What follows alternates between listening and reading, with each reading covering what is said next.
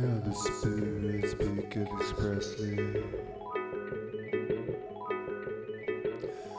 That in the latter times some shall depart from the faith, giving heed to seducing spirits and doctrines of devils, speaking lies and hypocrisy, having their conscience seared with a hot iron, forbidden to marry, commanding to abstain from meats, which God hath created to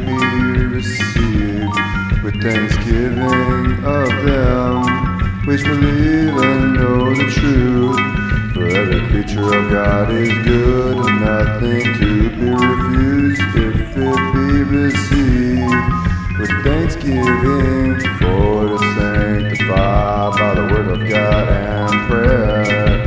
If thou put the brethren in remembrance of these things, Thou shalt be a good minister Jesus Christ, nourished up in the words of faith and of good doctrine, whereunto thou hast attained, but refused profane and old wives' fables,